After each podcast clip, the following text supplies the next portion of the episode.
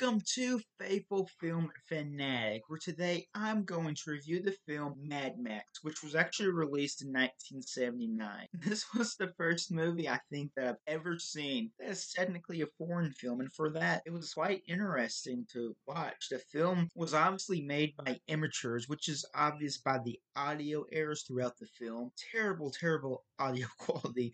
The way the music is fading in and out, a little too early, a little too late throughout the film makes it seem like they weren't necessarily knowing what they were doing, which is all experimenting. I was able to look past all of this because even though to me and maybe the others out there it was annoying, this wasn't a film trying to be lazy, not wanting to do the work. This was a film that had such limitations because of its budget. This film's total budget was 350,000, which is very, very low budget. Taking into consideration, for an example, Star Wars A New Hope was still technically considered a low film, and even that film itself had an $11 million budget. I shared that with you to explain that this film has so many limitations. The problems with this film I had trouble looking past, however, was the dialogue, the chemistry between the actors, understanding the film, the characters in the film, and where is the titled character of this film? Everyone's different about what they want the most when they go see a movie. For me, I care more about the dialogue in the movie, number one, more than anything else. If the story is a piece of trash, but the dialogue is entertaining,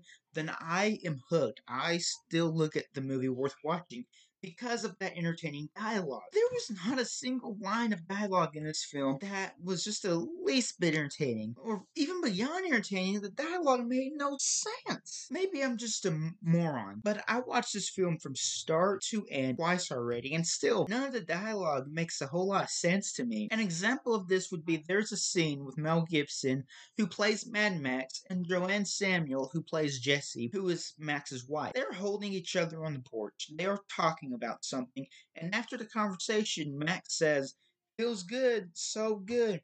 Jessie responds with, I got a right hook in the mouth this morning. Okay, what, what, what does that response have anything to do with, oh, this feels good? I mean, doesn't make any sense. And it's just like that throughout the entire film. From the very first second of this film to the end credits, the dialogue is very messy, not very clear of what they are talking about. I don't understand what they're talking about.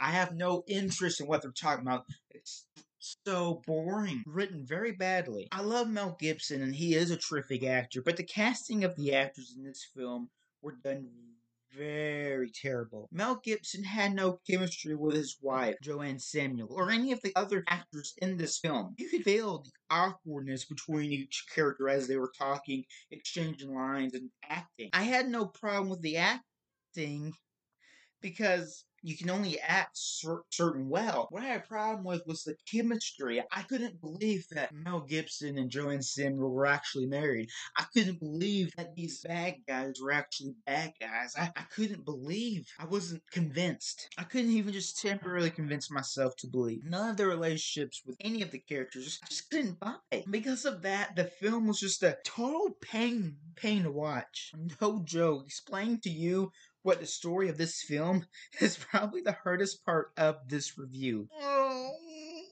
Mm, Toe Cutter is wanting vengeance for his death of the motorcycle leader, Nightrider, and coming to a town to create nothing but chaos. Wanting to prove to the town that heroes don't exist no more? Maybe that's what the story's about.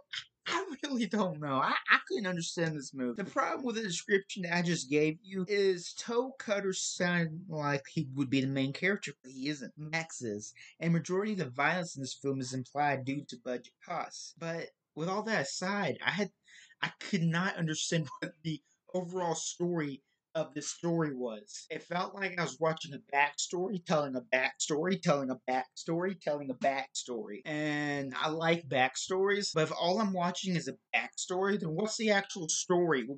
Come on. A backstory is meant as an introduction, a whole entire movie serving as an introduction and nothing else, not giving anything new. I mean, that's just crap. I seriously had trouble understanding. I don't really know what to talk about the story because still, after watching it twice, I'm still obsessing to myself, what is the story? What is George Miller trying to tell me through these characters? And yes, Cutter is the name of one of the characters, as well as Goose, Fifi, Mudguts, Ziggy, Silvertongue, Grease Rat, Rube, and Midge.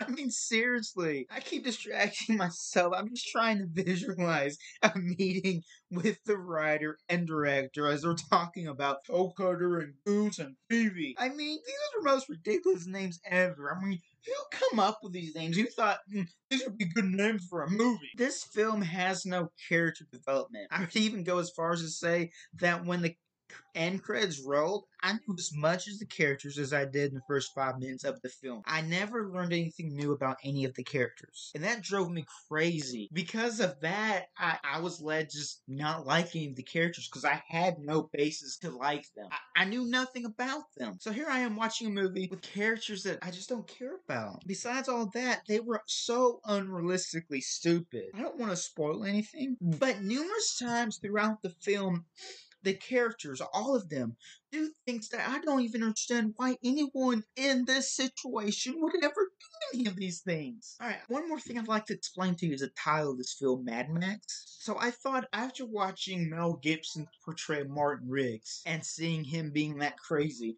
and the title of this movie being called Mad Max, I was expecting an uncaged Mel Gibson. I was expecting him to go mad, him to go crazy, berserk, ah, psycho. But that never happened in this film. There was no craziness. And so this movie's title was very misleading. I would even say that Max doesn't even get mad until maybe the last five, ten minutes of the movie. But until then, he's just a character. He doesn't go berserk. He don't do nothing. The character in this movie that had the most amount of action and the one I liked the most was actually the grandma who kept shooting at the bad guys. Alright, I would like to challenge anyone who hasn't seen this film to go see it. Please message me at Terry Roy on Facebook and TikTok, Faithful Film Fanatic on Twitter, Red Hunter underscore 16 on Instagram. Especially if you have any films you'd like me to review. I'm going to start uploading short films on my YouTube channel. The first of several films I'm going to make is just going to be